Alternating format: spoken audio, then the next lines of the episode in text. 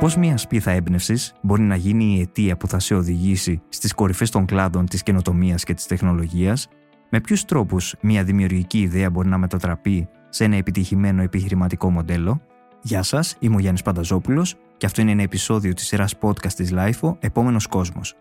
Θα μιλήσουμε για τις πρωτότυπες ιδέες, οι οποίες είναι βασισμένες στις νέες τεχνολογίες, με αφορμή τον 12ο Διαγωνισμό Καινοτομίας και Τεχνολογίας Εθνικής Τράπεζας. Για να μην χάνετε κανένα επεισόδιο από τη σειρά Επόμενος Κόσμος, μπορείτε να μας ακολουθείτε στα Apple Podcast, στο Spotify και στα Google Podcast. Είναι τα podcast της Lifeo. Ο διαγωνισμός αποτελεί δράση του προγράμματος NBC Business Seeds για την ενίσχυση της κοινοτόμου επιχειρηματικότητας και αποσκοπεί στη στήριξη της δημιουργικότητας, ειδικά των νέων, όπως και στην καλλιέργεια κουλτούρας καινοτομίας. Το NBG Business Seeds είναι ένα ολοκληρωμένο πρόγραμμα το οποίο περιλαμβάνει δράσεις ανάδειξης και προβολής καινοτόμων ιδεών και έργων, εκπαίδευσης και καθοδήγησης ομάδων, παροχής υποδομών, δικτύωσης και χρηματοδότησης. Σε συνεργασία με πανεπιστημιακά ιδρύματα της χώρας, αναδεικνύει και βοηθά να οριμάσουν οι επιχειρηματικές ιδέες που πηγάζουν από τα αμφιθέατρα των πανεπιστημίων και τους παραγωγικούς χώρους. 4.000 προτάσεις 6.800 συμμετέχοντες και 550.000 ευρώ έχουν δοθεί σε 110 νικητές του Διαγωνισμού καινοτομίας και Τεχνολογίας εδώ και 11 χρόνια. Μάλιστα, τον περασμένο Ιούνιο απονεμήθηκαν τα χρηματικά βραβεία του 11ου Διαγωνισμού καινοτομίας και Τεχνολογίας. Στα δύο επεισόδια της σειράς που θα ακολουθήσουν, η LIFO θα φιλοξενήσει τους 10 νικητές του 11ου Διαγωνισμού καινοτομίας και Τεχνολογίας. Θα ακούσουμε ιστορίες, σκέψεις και εμπειρίες από πρόσωπα που οι πρωτότυπες προτάσεις τους κέρδισαν, ενώ με τις φιλόδοξες ιδέες τους μας εμπνέουν ως επιτυχημένα παραδείγματα νεοφυούς επιχειρηματικότητας στην Ελλάδα. Μπαίνοντας λοιπόν στο site της Εθνικής, στη σελίδα www.nbg.gr κάθετος competition, όλοι οι ενδιαφερόμενοι μπορούν να αντλήσουν αναλυτικές πληροφορίες για το διαγωνισμό, την υποβολή προτάσεων και τους υπόλοιπους νικητές. Η υποβολή προτάσεων για τη συμμετοχή στο διαγωνισμό ολοκληρώνεται τη Δευτέρα 4 Οκτωβρίου και ώρα 3. Η εταιρεία Κλίστο μας προσφέρει ένα σύστημα οργάνωσης επιχειρήσεων που διευκολύνει την αυτοματοποίηση των διαδικασιών διαχείρισης κρατήσεων και πληρωμών για παρόχους τουριστικών δραστηριοτήτων και μεταφορών. Από την εταιρεία Κλίστο έχουμε μαζί μας τον συνειδητή και διευθύνοντα σύμβουλο Γιώργο Πιλπιλίδη. Γιώργο, καλησπέρα. Καλησπέρα, καλησπέρα και από μένα. Ευχαριστούμε πάρα πολύ και για την πρόσκληση. Συγχαρητήρια για την ε, βράβευσή σας. Ήθελα να σε ρωτήσω ότι το εξής. Έχετε δημιουργήσει μια ελληνική πλατφόρμα κρατήσεων. Πες μας λίγα πράγματα γι' αυτό. Ε, σωστά. Στην ουσία έχουμε δημιουργήσει μια ολοκληρωμένη σουίτα ε, ηλεκτρονικών υπηρεσιών, digital υπηρεσιών και υποδομών που απευθύνεται σε tour operators, δηλαδή παρόχους τουριστικών δραστηριοτήτων και υπηρεσιών, κυρίως στο κομμάτι των experiences και activities, δηλαδή των των πραγμάτων που κάνει ένας ταξιδιώτης όταν επισκέπτεται έναν προορισμό και τους δίνουμε όλα τα απαραίτητα εργαλεία για να μπορέσουν να εξελίξουν τις πωλήσεις τους, να οργανώσουν την επιχείρησή τους, είτε αυτό αφορά σε προσωπικό, σε εξοπλισμό, σε κανάλια διανομής, προμηθευτές και αντίστοιχα σαν πλατφόρμα κρατήσεων να μπορέσουν να δεχτούν κρατήσεις από το website τους, μέσα από εξωτερικούς συνεργάτες, δίνουμε όλες τις υποδομές για να μπορούν να κάνουν digital πλέον την επιχείρησή τους. Έχω δει ότι έχετε κατακτήσει και τις αγορές του εξωτερικού. Πώς έγινε αυτό, πώς το καταφέρατε; Ναι, αυτό έχει πολύ ενδιαφέρον. Είναι μια ιστορία που ξεκίνησε στα πλαίσια του κορονοϊού.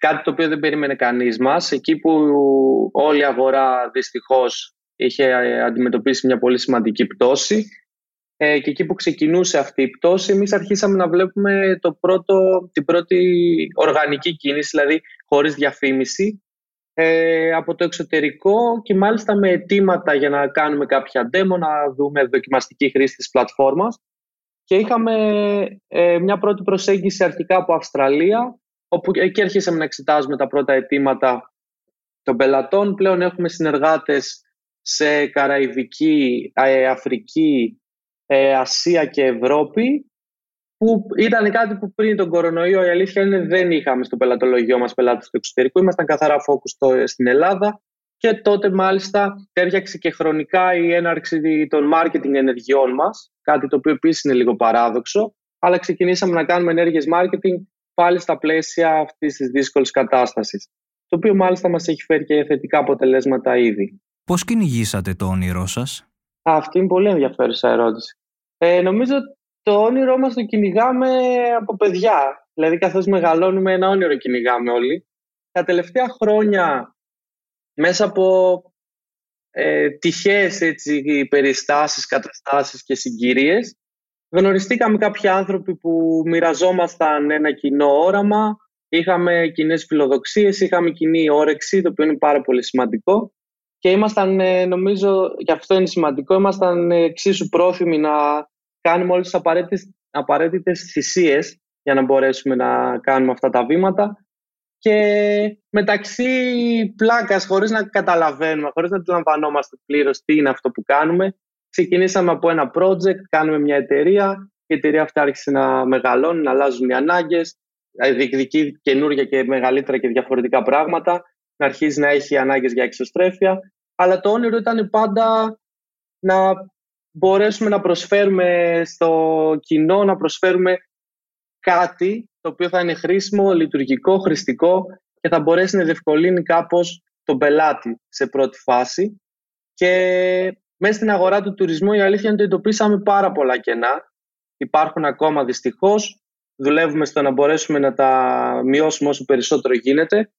Ε, αλλά στο κομμάτι των υποδομών αντιμετωπίσαμε και ως συνεργάτες των πελατών μας κάποτε πάρα πολλά προβλήματα στο κομμάτι της οργάνωσης και έτσι είπαμε ότι θα προσεγγίσουμε αυτό τον κλάδο και αυτό το τμήμα της αγοράς για να μπορέσουμε να δώσουμε λύσεις και να εξελίξουμε το, και τις υποδομές της διαχείρισης αλλά και την ίδια την υπηρεσία. Δηλαδή ο στόχος μας, το πραγματικό όνειρο της εταιρείας, παρότι ασχολείται με τα βαρετά κομμάτια της διαχείρισης, του administration γενικά, το πραγματικό μας όραμα είναι να μπορέσουμε να επιτρέψουμε στους ε, παρόχους δραστηριοτήτων και εμπειριών να κάνουν focus, να εστιάσουν σε αυτό που αγαπούν και κάνουν καλύτερα, δηλαδή το να δώσουν μια μοναδική ανάμνηση, μια μοναδική εμπειρία στον ταξιδιώτη και όχι να ασχολούνται και να χάνουν το χρόνο τους, σημαντικό χρόνο, σε βαρετές διαδικασίες ή πράγματα τα οποία θα μπορούσαν να γλιτώσουν ή να αυτοματοποιήσουν.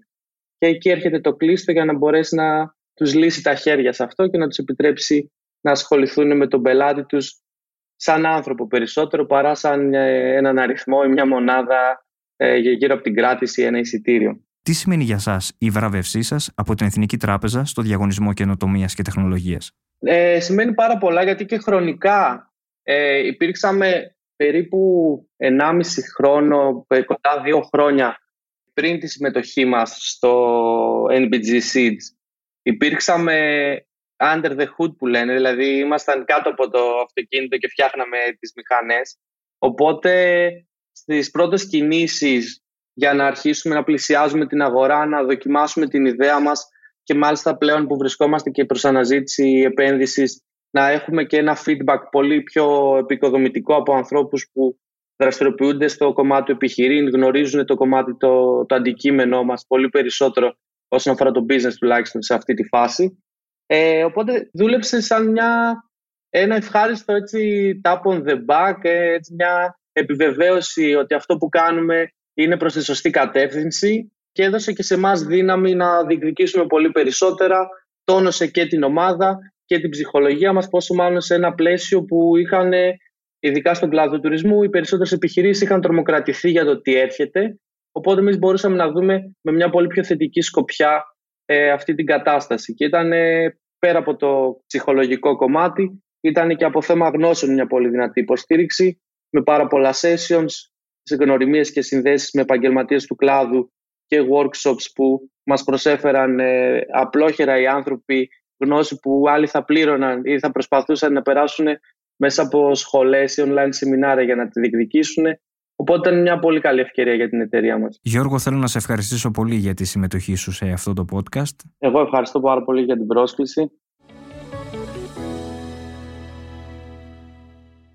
Η EV Loader είναι μια εφαρμογή έξυπνης διαχείρισης σταθμών φόρτισης ηλεκτρικών αυτοκινήτων. Τώρα έχουμε μαζί μας τον ιδρυτή της εταιρείας EV Loader, Χρήστο Στεφανάτο. Χρήστο, καλησπέρα. Καλησπέρα, Γιάννη. Σε ευχαριστώ πολύ για την πρόσκληση σήμερα. Και εμείς σε ευχαριστούμε. Συμπεριλαμβάνεις στους νικητές του διαγωνισμού καινοτομίας και τεχνολογίας. Θέλω να ξεκινήσουμε με την εφαρμογή. Πες μας λίγα λόγια για αυτή την εφαρμογή. Θα ξεκινήσω θα σου πω πώς γεννήθηκε η ιδέα για αυτή την εφαρμογή. Ε, εγώ δούλευα σε εταιρεία που ανέπτυσε έργα αιωλικής ενέργειας και φωτοβολταϊκά πάρκα και κάποια στιγμή έτυχε κάποιος συνεργάτης από τη Ρουμανία να έρθει η Ελλάδα με ηλεκτρικό αυτοκίνητο. Τώρα πίσω στο 18 που κανείς δεν μιλούσε για ηλεκτροκίνηση. Και μου εξηγούσε πόσο δύσκολη διαδικασία ήταν να φτάσει μέχρι την Ελλάδα, να διασχίσει τα Βαλκάνια και τελικά στην Ελλάδα να βρει κάποιο τρόπο να φορτίσει το αυτοκίνητό του.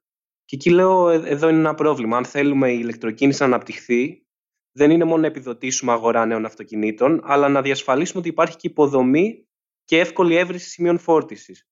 Οπότε γι' αυτό προχωρήσαμε και με την εταιρεία, αναπτύξαμε λογισμικό που βοηθάει τους οδηγούς να βρουν σημεία φόρτισης στο χάρτη για ηλεκτρικά αυτοκίνητα και βέβαια να κάνουν συναλλαγές στους σταθμούς φόρτισης αυτούς.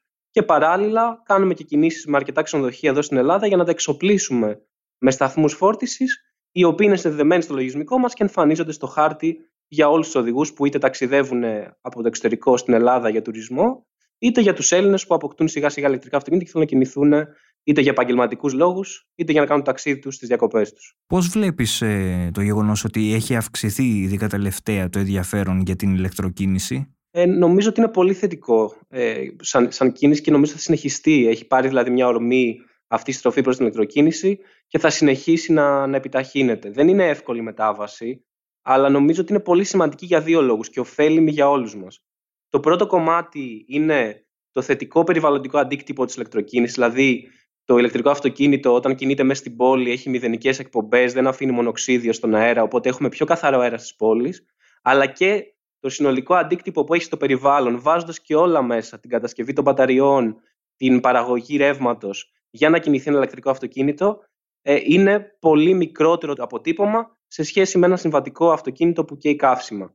Οπότε σε αυτό το τομέα είναι καθαρή υπεροχή της ηλεκτροκίνησης έναντι των συμβατικών και μας βοηθάει και την υγεία μας μες στις πόλεις, αλλά και το περιβάλλον ε, σαν σύνολο. Και ο δεύτερος βασικός λόγος, που πάλι συνδέεται με αυτά που είπα στην αρχή, είναι ότι τα ηλεκτρικά αυτοκίνητα θεωρούμε ότι θα στηρίξουν τη, τη μεγαλύτερη μετάβαση σε ΑΠΕ. Τι εννοώ με αυτό; Αναμογεννήτρε φωτοβολταϊκά δεν μπορούμε να ελέγξουμε πότε παράγουν ενέργεια. Μπορεί να φυσάει μια μέρα πολύ ο αέρας και να μην μπορούμε να απορροφήσουμε όλη αυτή την ενέργεια στο υφιστάμενο δίκτυο που έχουμε στην Ελλάδα. Αλλά εκεί έρχονται τα ηλεκτρικά αυτοκίνητα πολλές μικρές μικρές μπαταρίες μαζί, που ουσιαστικά συνθέτουν μια μεγάλη μονάδα αποθήκευσης που μπορεί να απορροφήσει πλεόνασμα ενέργειας από ΑΠΕ, αντί να χαθεί αυτό το πλεόνασμα. Και σκεφτείτε ανάποδα ότι την επόμενη μέρα που δεν θα φυσάει πολύ ο αέρας, όλες αυτές οι μπαταρίες έχουν ενέργεια η οποία μπορεί να καταναλωθεί είτε από τον οδηγό για να κάνει τις μετακινήσεις του, είτε να τροφοδοτηθεί πίσω στο δίκτυο και να αποφύγουμε ξανά να καίμε ε, καύσιμα πιο ρηπογόνα. Ποια είναι τα μελλοντικά σας σχέδια; Ε, αυτή τη στιγμή κινούμαστε σε δύο μέτωπα. Το πρώτο μέτωπο είναι να συνεχώς να βελτιώνουμε την εφαρμογή μας και να την κάνουμε θελκτική τόσο για πελάτες στην Ελλάδα αλλά και στο εξωτερικό που θα να διαχειρίζουν τους σταθμούς τους αποδοτικά. Και το δεύτερο μέτωπο είναι το μέτωπο του εξοπλισμού και των υποδομών. Δηλαδή συνεχώς προσπαθούμε να φέρνουμε ως συνεργάτες μας περισσότερα ξενοδοχεία, περισσότερα πάρκινγκ, περισσότερες επιχειρήσεις εστίασης, δήμους, οι οποίοι θα τοποθετήσουν σταθμούς φόρτισης με τη βοήθειά μα, τους παρέχουμε τον εξοπλισμό και το λογισμικό, έτσι ώστε σιγά σιγά η Ελλάδα να γίνεται πιο φιλική προς ηλεκτρικά αυτοκίνητα. Ε, να αναφέρω χαρακτηριστικά ένα πολύ σημαντικό βήμα που κάναμε στην Κεφαλονιά, που είναι και το νησί καταγωγή μου. Έχουμε ξεκινήσει μια προσπάθεια εκεί με το Δήμο Αργοστολέου να κάνουμε το νησί φιλικό προς την ηλεκτροκίνηση, τοποθετώντας σταθμούς και δημιουργώντας λίστες επιχειρήσεων εστίασης και ξενοδοχείων που είναι φιλικά προς το αυτοκίνητο. Οπότε καταλαβαίνετε ότι ε, έχουμε πολύ δρόμο μπροστά μας, τόσο στην ανάπτυξη ενός λογισμικού που μπορεί να συγκριθεί στην παγκόσμια κλίμακα, αλλά και στην Ελλάδα να έχουμε την υποδομή ώστε να μπορούν να κινούνται οι ηλεκτροκίνητοι οδηγοί παντού χωρίς κανένα πρόβλημα. Στους νέους που θα σε ακούσουν, ε, τι θα έλεγες ε, όσον αφορά το πώς γεννιέται μια ιδέα, πώς μπορεί να γίνει πράξη; Πολύ καλή ερώτηση. Ε, νομίζω πολύ φανταζόμαστε ότι μια, μια ιδέα γεννιέται κάποια στιγμή που κάθεσαι ήρεμος και ανάβει ένα λαμπάκι και λες να τι θα κάνω, το βρήκα και αυτόματα προσιλώνεσαι 100% σε αυτό. Αλλά στη δική μου περίπτωση τουλάχιστον δεν ήταν ακριβώς αυτό. Δηλαδή, ξέρεις ότι θες να κινηθείς επιχειρηματικά σε ένα τομέα, βλέπεις σιγά σιγά ποιες είναι οι ανάγκες, έχεις μια αρχική ιδέα και συνεχώς στην πορεία ε, προσαρμόζεις αυτή την ιδέα σε αυτά που ζητάει και η αγορά. Ε, στη δική μας περίπτωση και εμείς ξεκινήσαμε μια ιδέα πώς θέλουμε να είναι το λογισμικό, αλλά στη συνέχεια είδαμε ας πούμε, ότι η αγορά ήταν σε πιο πρώιμο επίπεδο, ήθελε και βοήθεια στο κομμάτι των εγκαταστάσεων.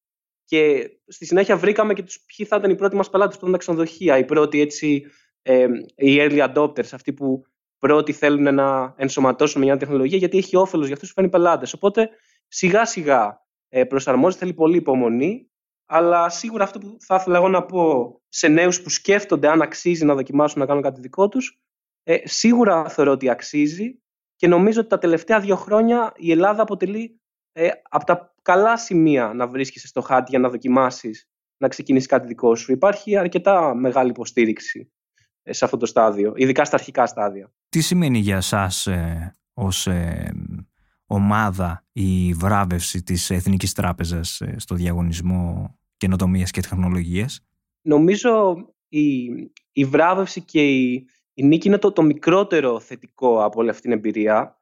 ο διαγωνισμός της Εθνικής ουσιαστικά ήταν ένα, ένα σχολείο για εμάς, δηλαδή περάσαμε πολλές συναντήσεις με mentors, με στελέχη από μεγάλες εταιρείες, ιδρυτές επιτυχημένων νεοφιών επιχειρήσεων, ε, οι, οποίοι, οι οποίοι δεν ήταν μια συζήτηση όπου συναντιόμασταν και λέγαμε τι ωραία ιδέα, μπράβο παιδιά, συνεχίστε. Ήταν συζητήσεις, αν θέλετε, ψυχρής λογικής, όπου τα στελέχη των εταιριών συνεχώς κάνανε ερωτήσεις για τις παραδοχές που κάνουμε για τις εταιρείες μας, βρίσκανε σημεία που ίσως δεν τα έχουμε σκεφτεί σωστά και συνεχώς μας βοηθούσαν να βελτιωθούμε.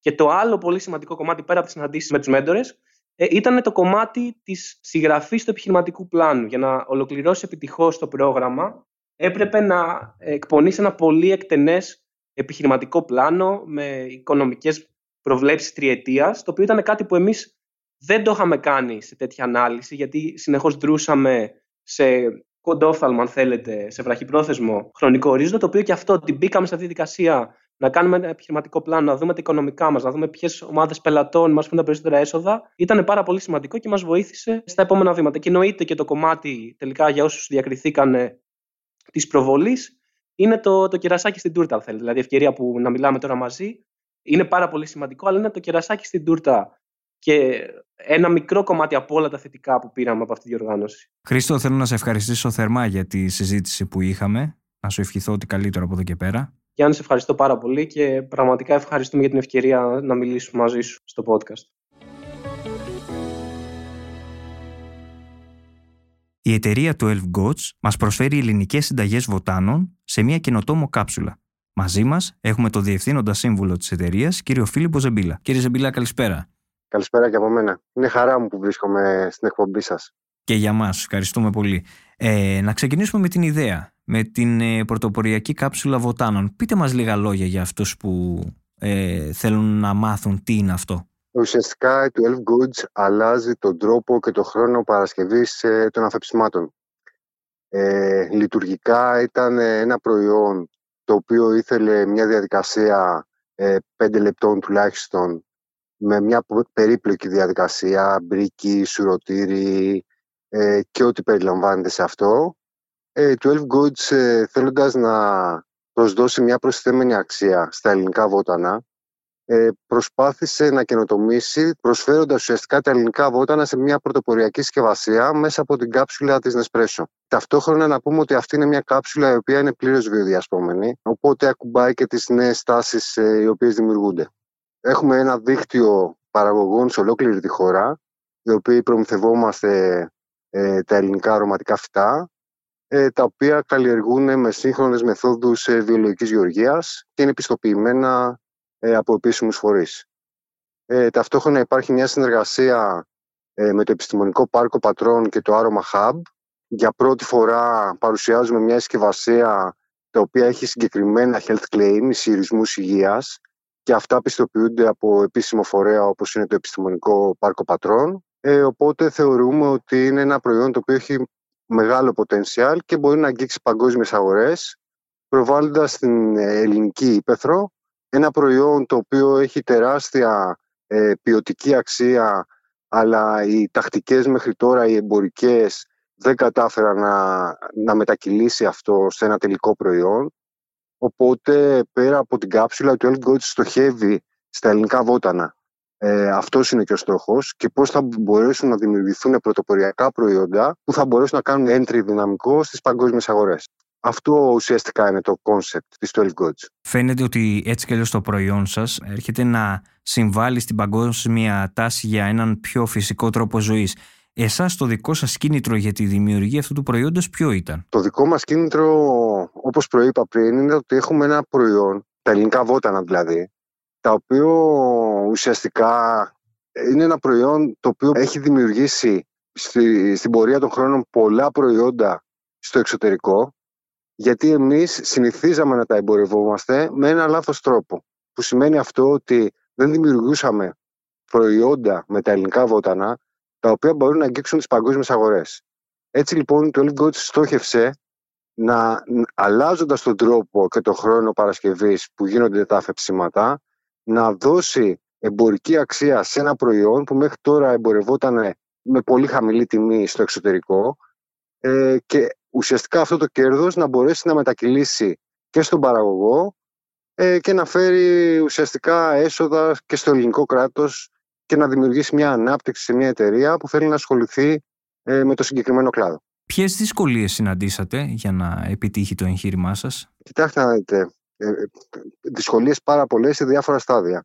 Καταρχήν να πω ότι η 12 Goats έχει φτιάξει από τη μηχανή συσκευασίας, δηλαδή τη μηχανή που συσκευάζει την κάψουλα, ουσιαστικά, έχει δημιουργήσει ένα δίκτυο παραγωγών, έχει κάνει έρευνα και μελέτη πάνω στο συνδυασμό των βοτάνων αυτών για να προκύψουν οι ισχυρισμοί υγείας. Άρα όλα αυτά ήταν πρωτοφανή. Οπότε αντιλαμβάνεστε ότι όταν ε, δημιουργείς κάτι καινούργιο από την αρχή, αντιμετωπίσαμε προβλήματα στη δημιουργία της μηχανής ε, μέχρι να την κατασκευάσουμε. Ε, ήταν πολύ δύσκολο να δημιουργήσεις ένα δίκτυο παραγωγών. Έπρεπε, ταξιδέψαμε όλη την Ελλάδα για χρόνια, παραγωγό-παραγωγό, μιλήσαμε για τα προβλήματά τους. Αυτό που εμείς είχαμε στο μυαλό μας ότι μπορούν να κάνουν τα ελληνικά βότανα, έπρεπε να τους κάνουμε να πιστέψουν σε αυτό, να μπουν σε αυτό το δίκτυο. Μετά ισχυρισμοί υγείας, ε, φτιάξαμε ένα προϊόν από αρωματικά φυτά, τα οποία υποβοηθούν τον ανθρώπινο οργανισμό κάπου συγκεκριμένα. Αυτό για να το καταφέρεις και να το πιστοποιήσεις, όταν δεν το έχει κάνει κανείς άλλος, έχει ένα πολύ μεγάλο δρόμο και μια διαδικασία. Ε, το θετικό είναι ότι έχουμε καταφέρει να φτάσουμε στο τέλος και ότι όσα προβλήματα και δυσκολίες ε, βρέθηκαν στο δρόμο μας, εξεπεράστηκαν ε, δουλεύοντας. Αυτό. Ε, και σήμερα καταφέρουμε να παρουσιάζουμε μια πρωτοποριακή συσκευασία και ένα προϊόν το οποίο δεν υπάρχει στην αγορά ε, με ένα ιδιαίτερο τρόπο. Οπότε μπορώ να πω ότι ναι, μεν υπήρχαν δυσκολίες, αλλά αυτή τη στιγμή θεωρούμε ότι όλα πήγαν καλά, ξεπεράστηκαν και βρισκόμαστε εδώ. Και κλείνοντας, θέλω να σας ρωτήσω, το βραβείο που λάβατε από την Εθνική Τράπεζα, τι σηματοδοτεί για τη δική σας εταιρεία; Το βραβείο της Εθνικής Τράπεζας σηματοδοτεί πρώτα πολλά πράγματα. Καταρχήν να πω ότι αυτό ήταν για να φτάσει μέχρι εδώ, ήταν μια μακροσχελής διαδρομή με διάφορα στάδια ε, που μας έκανε να βελτιώσουμε και να αναπτύξουμε περισσότερο το business plan μας. Δεύτερον, ε, μας πρόσφερε αναγνωρισιμότητα και στο προϊόν αλλά και στην εταιρεία. Ε, τρίτον, το χρηματικό έπαθλο βοήθησε ουσιαστικά στο scale-up μας και στην ε, αναδιοργάνωση της παραγωγής μας και του χώρου μας. Θεωρώ ότι και τα τρία ήταν πολύ σημαντικά και βοήθησαν στην ανάπτυξή μας. Σας ευχαριστούμε πολύ κύριε Ζεμπίλα για την συμμετοχή σας στο podcast της LIFO. Να είστε καλά. Εμείς ευχαριστούμε για το, για το χώρο και το λόγο που μας δώσατε.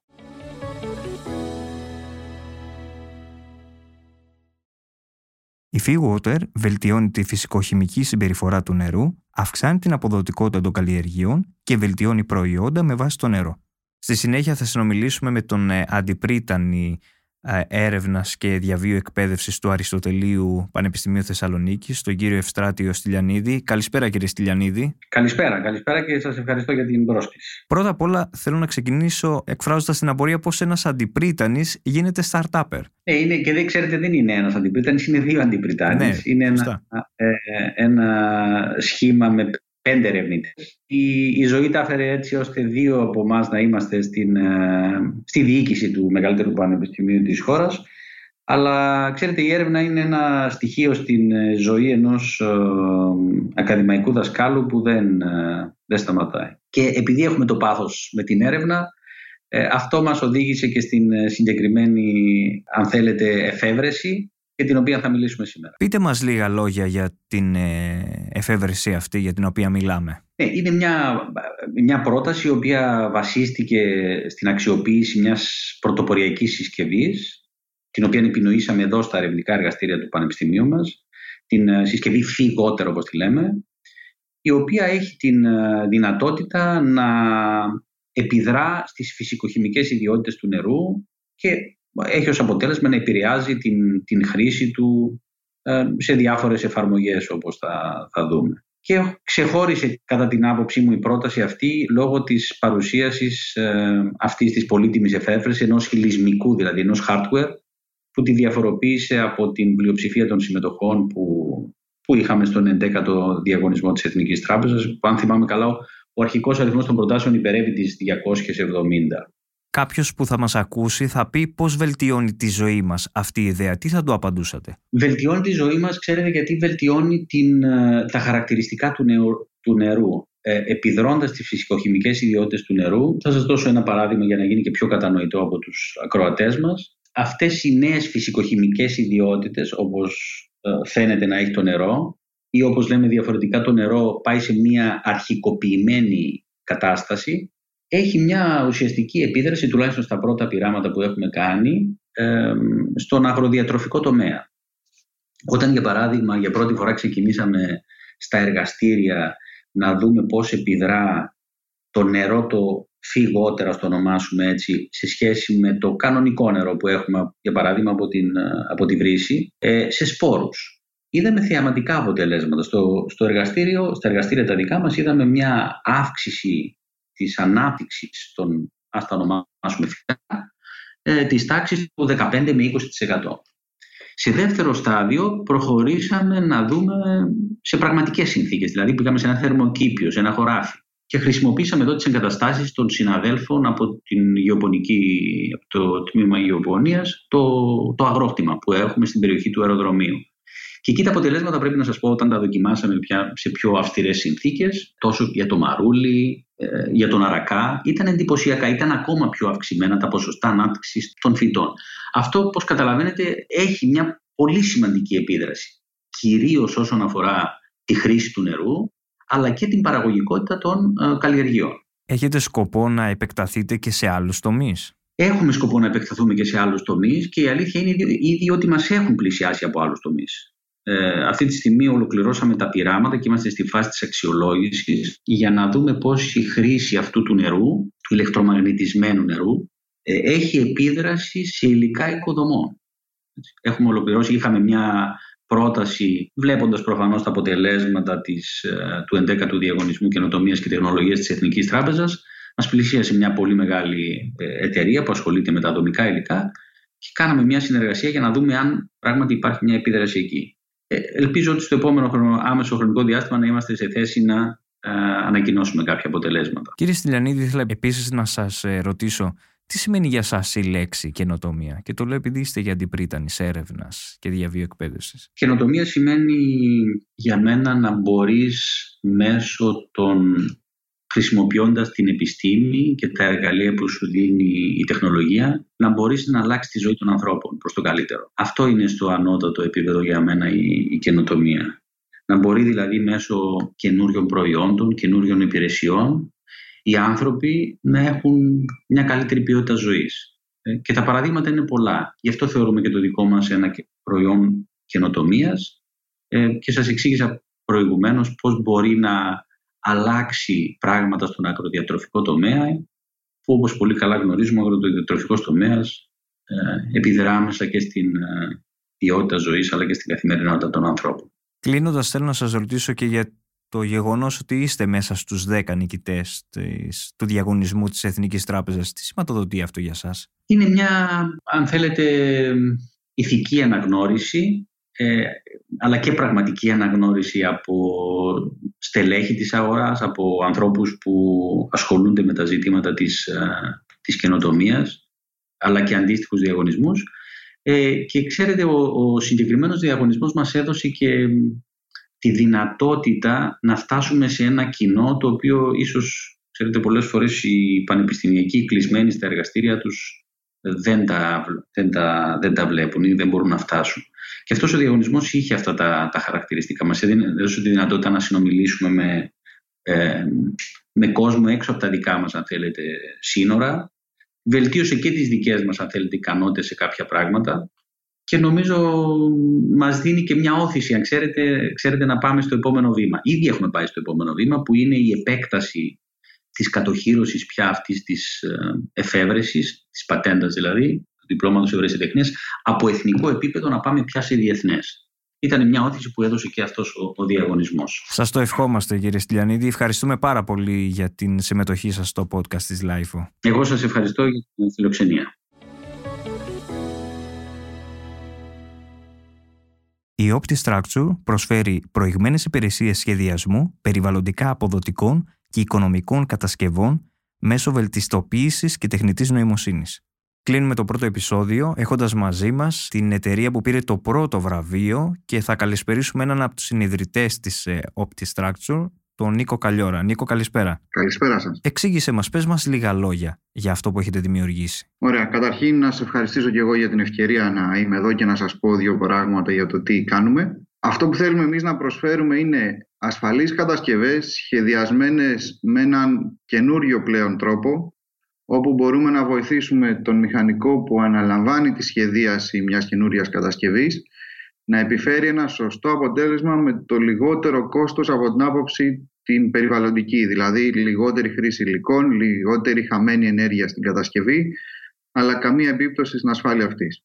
Αυτό το επιτυγχάνουμε όχι γιατί είμαστε οι καλύτεροι μηχανικοί. Ε, δόξα τω Θεώ στο επάγγελμα αυτό υπάρχουν πολύ αξιόλογοι επαγγελματίες.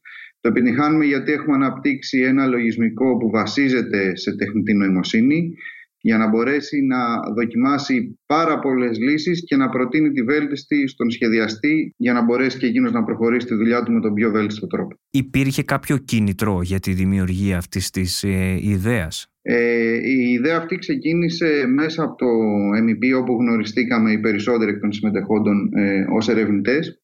Η ιδέα ήταν, καταρχήν είναι το πάθος του να μπορέσεις κάτι ερευνητικό να το μετατρέψεις σε κάτι ουσιαστικό και να βγει έξω στην αγορά.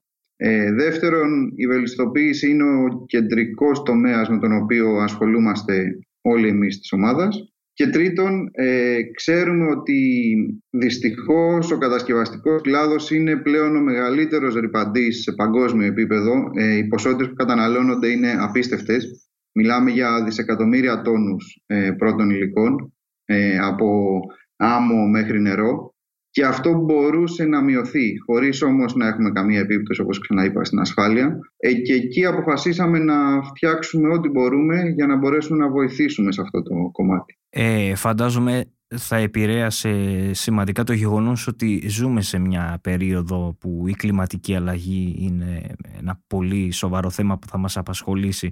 Το οικολογικό αποτύπωμα εσείς ως εταιρεία πώς το επιτυγχάνετε επειδή μίλησες για τη μείωση των περιβαλλοντικών επιπτώσεων; Των κατασκευών. Αυτό που εμείς επιτυγχάνουμε είναι να μειώσουμε τον όγκο των πρώτων υλών που χρησιμοποιούνται στην κατασκευή, στη φάση της κατασκευής. Δεν δουλεύουμε στη λειτουργική ζωή ενός έργου, δουλεύουμε καθαρά στο κατασκευαστικό κομμάτι. Οπότε, για παράδειγμα, αν κάποιο έργο χρειαζόταν, για να σου πω με νούμερα, 100 τόνους τσιμέντο, ας πούμε, ε, μέσω της χρήσης της OptiStructure μπορεί να παραχθεί το ίδιο έργο με 90 τόνους τσιμέντο και το 10 αυτό να είναι όφελος περιβαλλοντικό, οικονομικό κτλ. Τι πιστεύεις ότι χρειάζεται μια ιδέα για να γίνει πράξη; Ο, αυτό είναι μια πάρα πολύ καλή ερώτηση. Τι χρειάζεται; Χρειάζεται πάρα πολύ πείσμα, χρειάζεται αμέτρητες ώρες, χρειάζεται μια πολύ καλή ομάδα γιατί εκτός από τις χαρές υπάρχουν και μια σειρά απογοητεύσεων που υποχρεωτικά θα έρθουν στην πορεία. Ένα ακόμα πολύ βασικό είναι να, να βγει η ιδέα προς τα έξω νωρίς, να εκτεθεί να ακούσει καλά, να ακούσει κυρίως κακά, να φιλτραριστούν όλα αυτά από την ομάδα και να μπορέσει να οδηγήσει την ιδέα μπροστά. Είστε οι νικητές του πρώτου βραβείου στο διαγωνισμό καινοτομίας και τεχνολογίας της Εθνικής Τράπεζας. Τι σημαίνει αυτό για σας; Καταρχήν είναι τιμή γιατί πραγματικά άκουσα κάποιες πάρα πάρα πολύ καλές ιδέες και εφαρμογές ε, στο διαγωνισμό και ήταν, ήταν μεγάλη εμπειρία για μένα όλο αυτό. Το κυριότερο, πέρα από το εδώ και είναι το χρηματικό έπαθλο, είναι σημαντικό. Σε μια εταιρεία στο ξεκίνημά της είναι πολύ σημαντικό. Είναι η δημοσιότητα, επίσης σημαντική. Είναι το κύρος που λαμβάνει η προσπάθεια που είναι επίσης πολύ σημαντικό. Όλη η καθοδήγηση που λάβαμε από την πρώτη μέρα που μπήκαμε για να συμμετέχουμε μέχρι την τελευταία, ακόμα και οι ερωτήσεις την ώρα της κρίσης ήταν πολύ σημαντικές και βοηθητικές.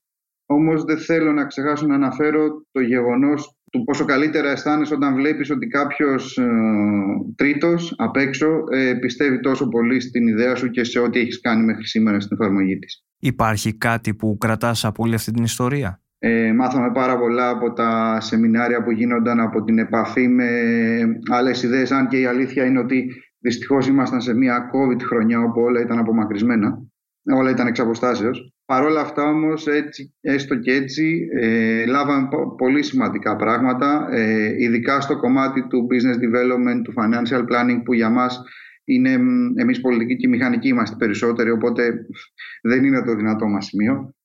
Η υποστήριξη, η επαφή με παρουσιάσεις από funds, από άλλες startup πετυχημένες, όλη αυτή η πληροφορία είναι, είναι πλούτος. Νίκο, θέλω να σε ευχαριστήσω θερμά για την συμμετοχή σου στο podcast της LIFO. Και εγώ να σας ευχαριστήσω πάρα πάρα πολύ για τον χρόνο σας. Να είστε καλά και καλή συνέχεια.